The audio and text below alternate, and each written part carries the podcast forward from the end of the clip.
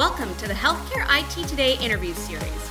We feel lucky to be able to talk to so many smart, passionate, and knowledgeable people in healthcare. Now, we're taking our favorite interviews and sharing them with you. So sit back, relax, and enjoy perspectives on the world of health I T.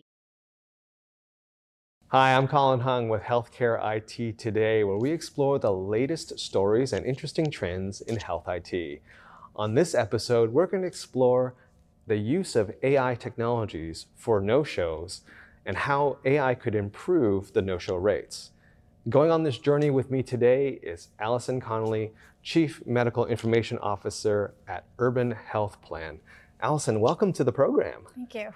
This is great. I'm excited that you're here. I just saw your presentation here at the eClinicalWorks conference.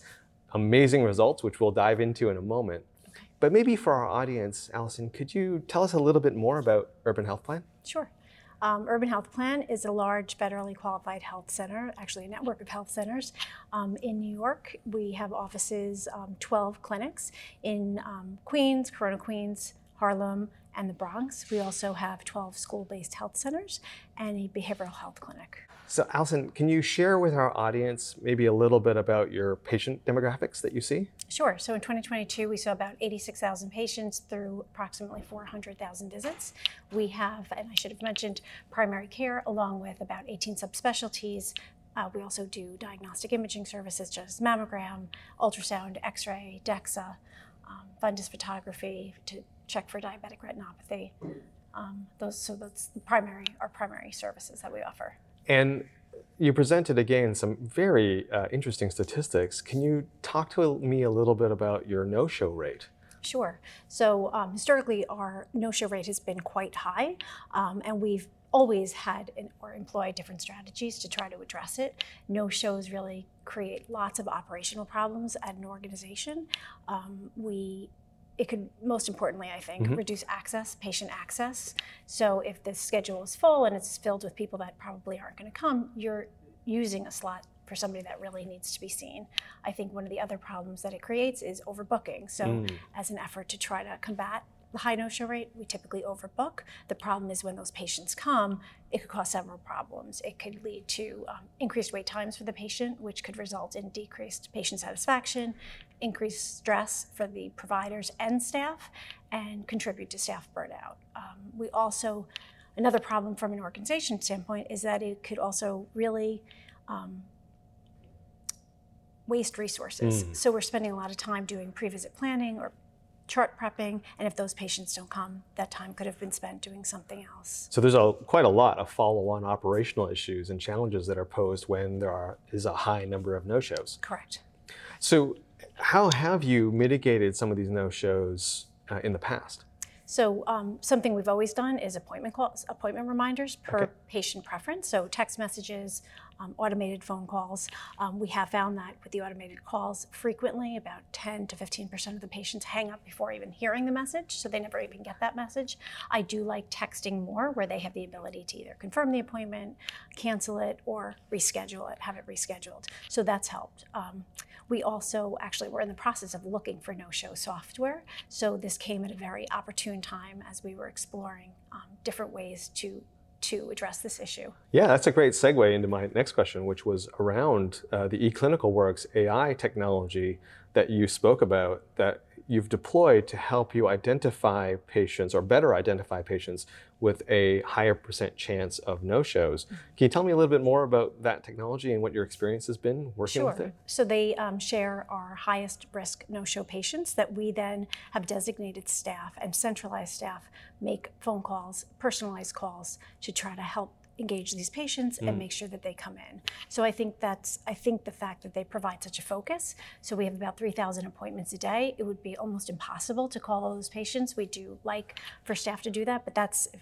when it gets busy, that's the first thing that's gonna go. So having a focused approach, having a focused list of patients that we should call, um, that could have a big impact, has been incredibly helpful. So is that what that A I engine is doing from eClinicalWorks, is sort of looking at your the patients that have an appointment coming up, and then identifying from that three thousand, the ones that it thinks that m- might is most likely not to show? Correct, that's exactly what it's doing. So it's looking at the patient population and it's categorizing them into three groups, either low show, um, for not mm-hmm. showing up, a moderate or a high risk of not showing up. So we focused um, partially on the moderate high risk, but primarily on the high risk no-show patients. Right, so if you're more likely not to show up, correct. Then you would get these interventions of the text messages or the phone calls. The live phone call, correct. And, and by, by doing the prioritization, it gave your staff, I'm presuming, a little bit more focus to their work. So they weren't essentially wasting time on someone who's more likely to show up anyway. Exactly, exactly. So it really helped focus our resources um, and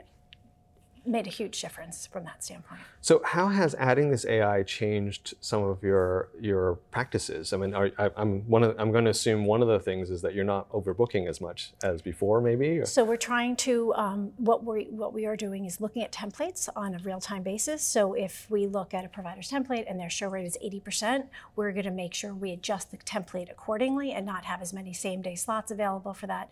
Um, because if there's an eighty percent chance that the patients are coming, we don't want to overwhelm the provider And, and overbook them. So we are really trying to real-time adjust templates to um, based on the show rate. Gotcha. Any other uh, workflow changes or operational changes that have come re- as a result of this early work with the A I? Uh, yeah, so one of the things that we've done is um, we really looked overall at trying to increase patient access um, post-pandemic. Okay. So we've done a lot of things like increasing our hours. We have um, virtual care, so telehealth available till ten o'clock every night. We have it available seven days a week. Um, like I said, we added same-day slots.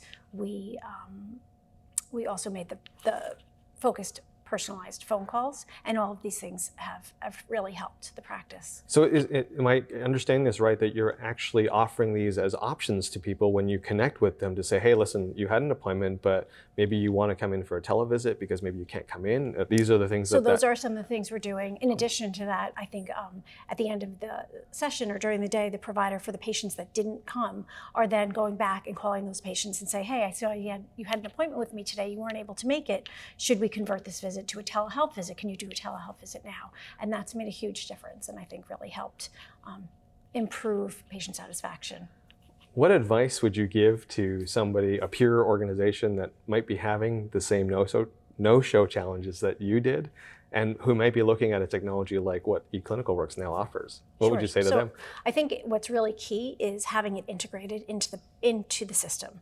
So that, to me, is that's paramount. Mm. Um, we have we did use in the past another algorithm that was very effective at identifying no-show patients. However, it wasn't integrated into the system. So being able to st- st- So to sustain something like that was really difficult. So having this integrated into eClinicalWorks um, is fantastic. Hey, Allison, thank you so much for being on our program today. You shared a lot of wonderful information, but before you go, where can people go to find more information about Urban Health Plan? Sure, they could go to urban health plan dot org and check us out online. Allison, thank you again for being on our show today. It was a pleasure. Thank you so much.